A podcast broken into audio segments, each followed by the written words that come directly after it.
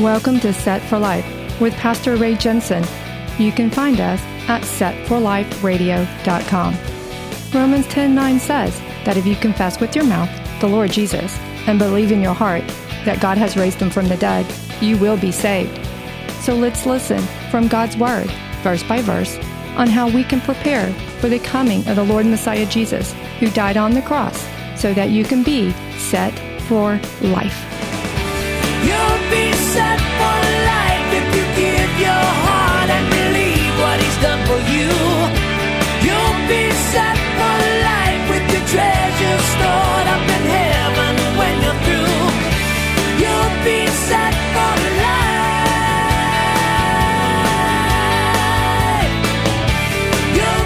It made me think of a situation I was in at work when I used to work in radio. We had this uh, software company that put software in our radio gear that made things work right. And there was something that wasn't working right.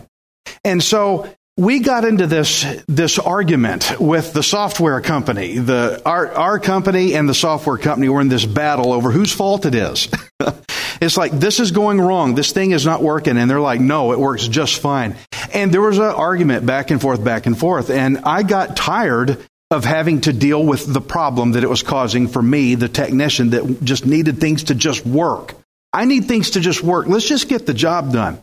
So I got tired of hearing the white collars go at it. So I decided to get a piece of gear that, that had the problem and set up a test bench and, and try to reproduce the problem. And I reproduced the problem and I zeroed in on where it was and it was the software.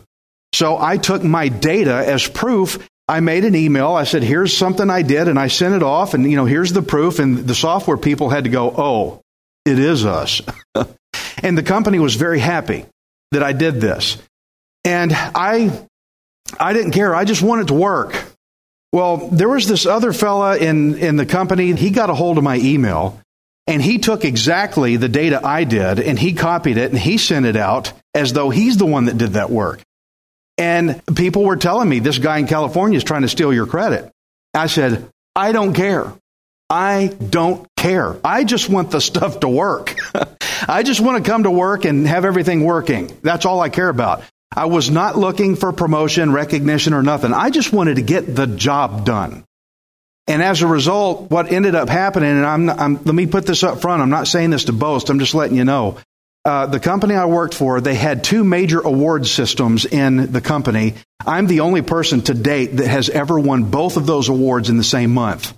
Now, I was lifted up in that recognition because I just wanted to get the job done. The guy that tried to steal my credit, he got in trouble. What we're going to see here in Esther 5, there is a guy named Haman. He's trying to look for credit and recognition, and he wants all the exaltation and look at me, woohoo. And then you got Mordecai who doesn't care about that. He just wants to get the job done. And what's the job? He wants to get to see the Jews saved. That's all he's after. And we're going to see one of them get lifted up and one of them get taken down. In Esther 5 and 1. Now it happened on the third day. That means they've been praying first. Now it happened on the third day that Esther put on her royal robes and stood in the inner court of the king's palace across from the king's house while the king sat on his royal throne in the royal house, facing the entrance of the house. So it was when the king saw Queen Esther standing in the court that she found favor in his sight, and the king held out to Esther the golden scepter that was in his hand. Then Esther went near and touched the top of the scepter. And the king said to her, What do you wish, Queen Esther? What is your request? It shall be given to you up to half the kingdom. you know, if the king did not extend his scepter to you, you were not invited. You were not approved of being there. And he extended the scepter and she went and touched it, right? But what an incredible moment. A personal invitation by the king. Now, it was against the law for anybody to go in there. You can't just go in there uninvited under penalty of death. Mordecai said, You better say something. And so Esther decided to walk in, and she said in the previous chapter, If I perish, I perish. If I die, I die. And wow, what faithful bravery she had. Courage. If I die, I die. And so for Esther to have been given an invitation by the king, she had to pass from law to favor because the law says you come in here, you die. Something had to happen uh, th- that I made a point in the previous chapter that something had to happen for the law to stop to, to, where she would not be killed by going in there to where she passed from law to favor. And that is a picture for us in Jesus Christ. In Romans 10 and 4, if you're into CB radio, that's easy to, to remember. Romans 10 4. Christ is the end of the law for righteousness to everyone who believes. Christ is the end of the law. God told Moses, No one can see my face and live. Why? Because we're sinners. We're guilty. The law says you sin, you die. You cannot go into the king. You don't have an invitation. But Christ is the end of the law. That's where it stops. The law can't touch you there. Now you can have favor with the king. Because of Christ, we can approach the throne of grace with boldness without being condemned to die. That's what I find great about this part of Esther. And so now that Esther's with the king, he approves. Notice that she has not yet uttered a single word. She has something very important. but She hadn't said nothing, hadn't said anything yet. And the king already knew that she had a request. He said, he asked her, What is your request? It shall be given to you up to half the kingdom. That's the king's way of saying, You want it, you got it. That's what favor looks like. Do you realize you can ask for things that in request to God? It's great. And so a good and wealthy king has great joy in giving wonderful gifts. We serve a great and wealthy king. He loves to give gifts. Esther 5 and 4. So Esther answered, If it pleases the king, let the king and Haman come today to the banquet that I have prepared for him. Then the king said, Bring Haman quickly, that he may do as Esther has said. So the king and Haman went to the banquet that Esther had prepared. Now, I want you to notice two particular details in what Esther had just said. Let's be very observational. First, uh, really, what I want you to notice is what she did not say. She had not yet voiced her request for the Jewish people. That's really what she's in there for, is because the Jewish people are in trouble. She did not say anything about that. But secondly, she invited them to a banquet, quote, that I have prepared, past tense. She already prepared it. She already did this banquet. She already set it up. Now think about this for a minute. She was originally apprehensive about breaking the law and going in before the king under fear of death, but before doing so, she had already prepared the banquet. She had already had the, the Jews fast and pray with her. And so, because of fasting and praying, even though she couldn't see the future, and before she knew what was going to happen to her if she went in, she went ahead and prepared the banquet anyway. She already did this work. She did not say to the king, this is what she did not say. She did not say, if I prepare a banquet, will y'all come? She didn't ask that. What she said was, I have prepared a banquet. She's going into this like something's going to happen. You, you see what's going on. Woo! Oh, they're all praying, and she's operating her faith into her works before she knew what the king's response would be. And also, imagine what all goes into a banquet. All the, the food and all the drinks galore to make a banquet, and all this she did while fasting.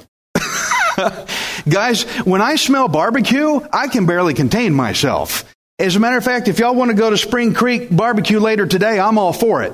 But when, when, you look at the fact that Esther had the discipline and the faith to prepare an entire banquet while fasting, and before she knew what the king was going to do, that's faithful moving right there, guys. We need to learn from that. You don't know what's coming. I know you don't. You can't see what's coming. But you know what? Go ahead and prepare as though you're going for the hopeful things, for the good things, and be prayerful about it and put your faith and your works together. But not only this, let's look at another aspect. The king offered to grant her request up to half the kingdom. Half the kingdom. How many people do you think would have taken that? Half the kingdom? Yeah.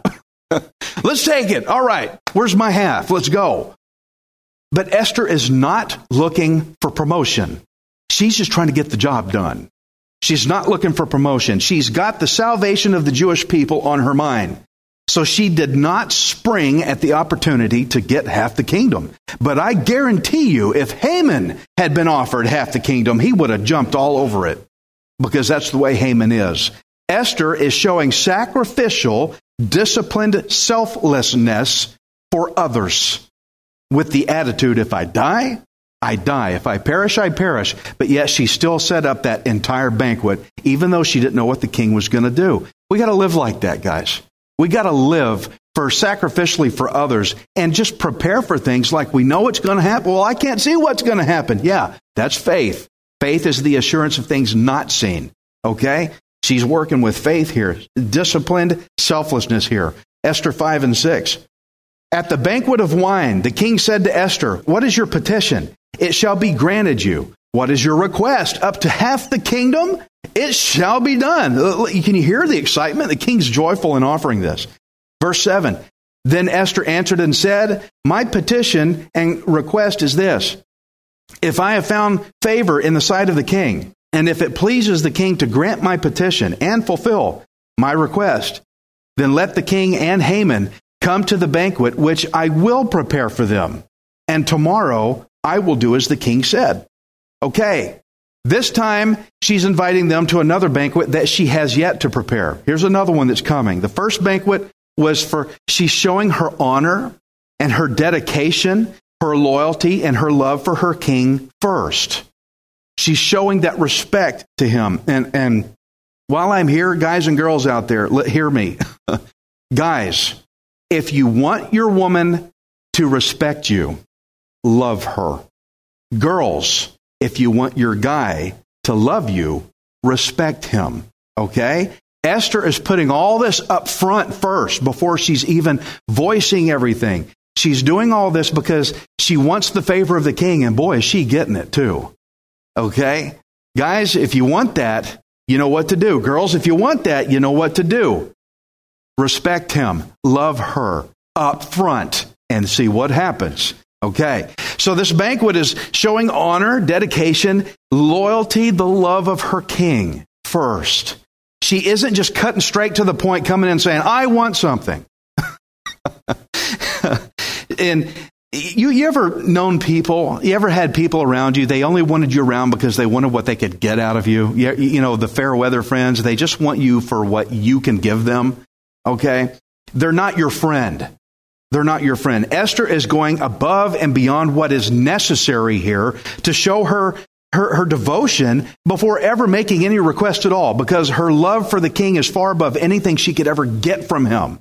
She has the whole half of the kingdom offered. That's not what she's after. She's after other things for other people. She's being very selfless. But Haman is quite the opposite. And in verse 8, Esther invited Haman to attend the banquet too.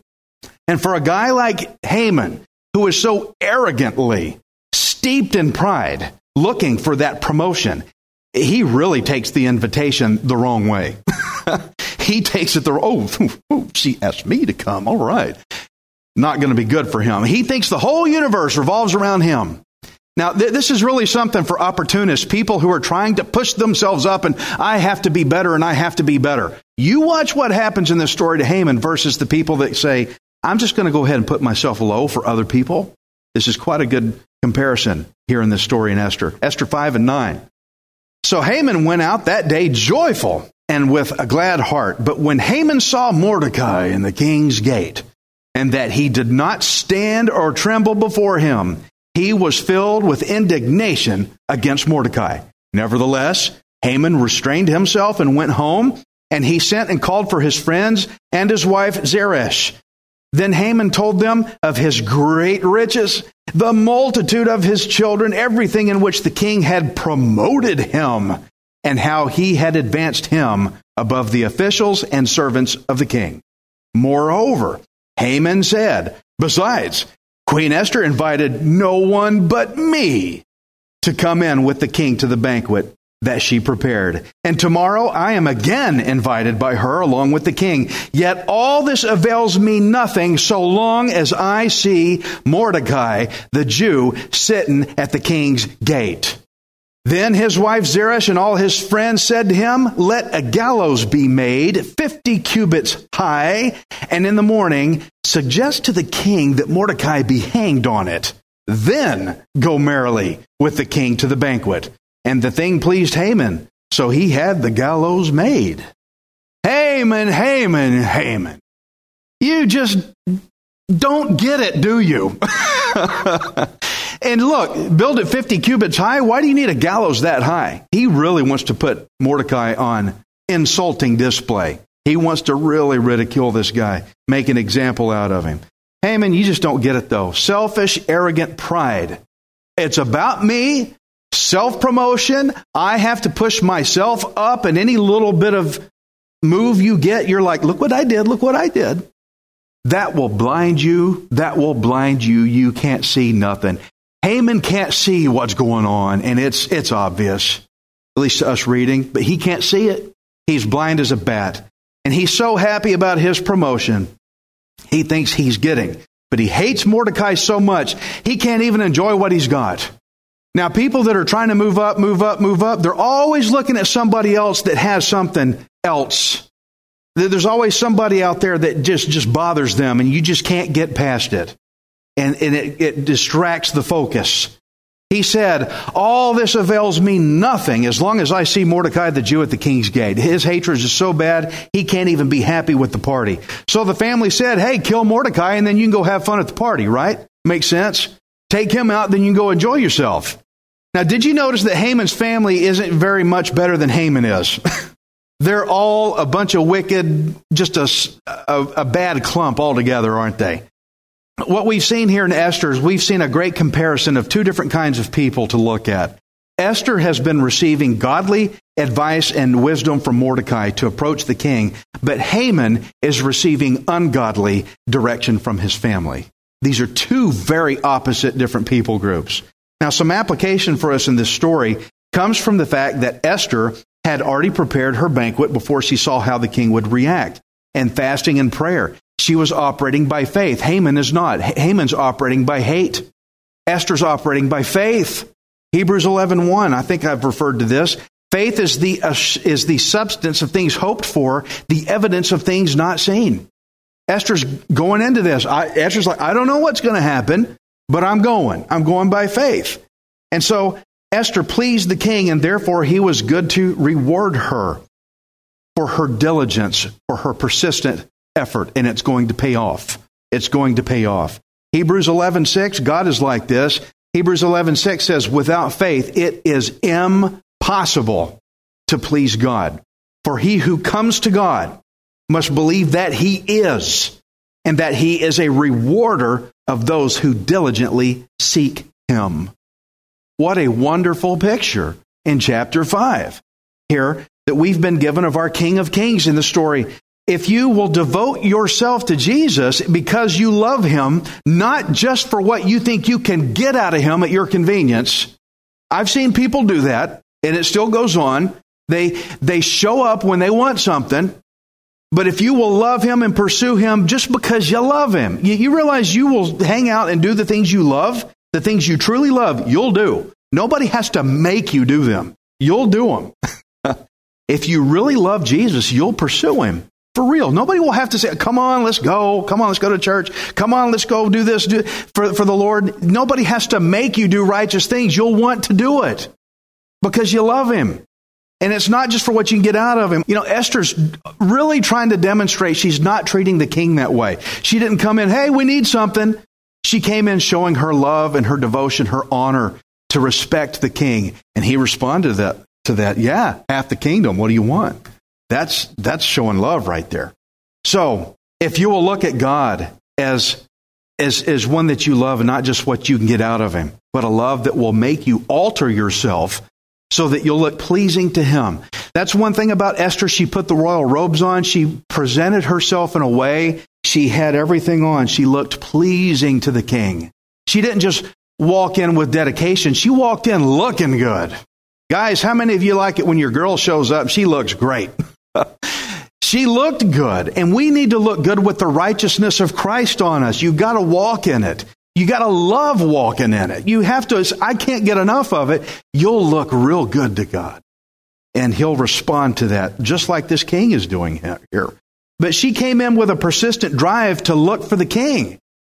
King Jesus loves to reward and grant us our requests if we will pursue him.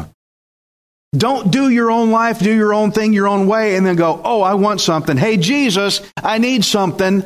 That's not diligently looking for him. He, he offers requests if you'll diligently look. And so we also saw how the king already knew that she had a request before she even said anything. She didn't even say anything yet. He knew she had a request. Matthew 6 and 8 says, Your father knows the things you have need of before you ask him. He knows before. Like I said, a good and wealthy king, he loves to give great gifts, and the Father loves to give to us because that is an expression of his joy for us. So don't be nervous about asking God for things when he already knows what you need.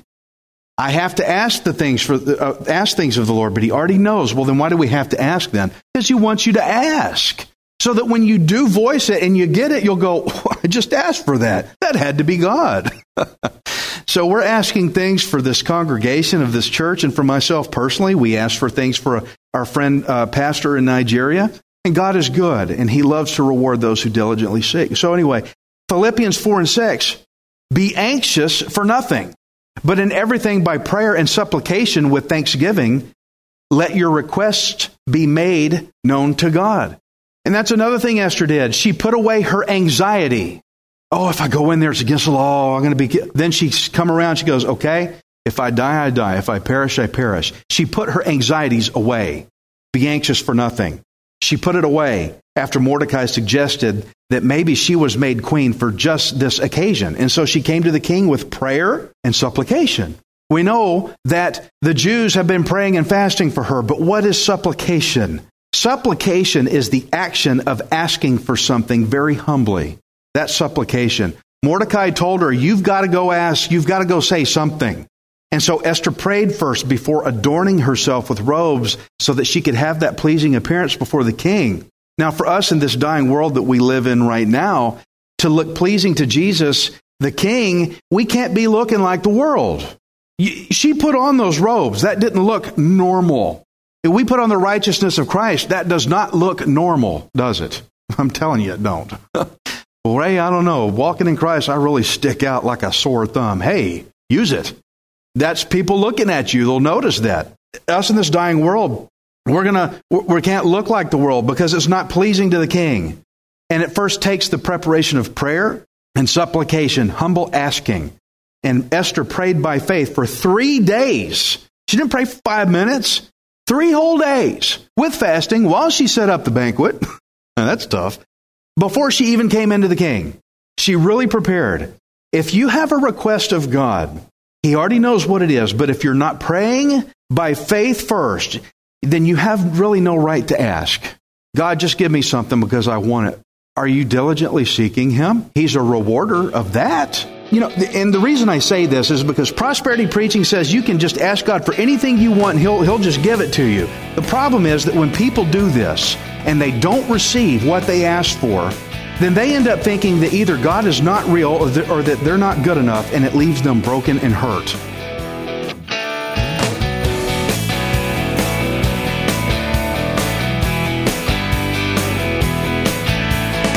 Thank you for listening to Set for Life. We hope you can join us next time, unless Jesus returns for us first. Set for Life is the radio ministry of Pastor Ray Jensen. We invite you to subscribe to our podcast at setforliferadio.com. Hi, this is Ray Jensen. Thank you for giving me the opportunity to encourage you in God's Word. If the Bible doesn't excite you, then you're not reading it. I want you to remember that you are not worthless. You are priceless. Messiah Jesus died on the cross to redeem you so that you can be set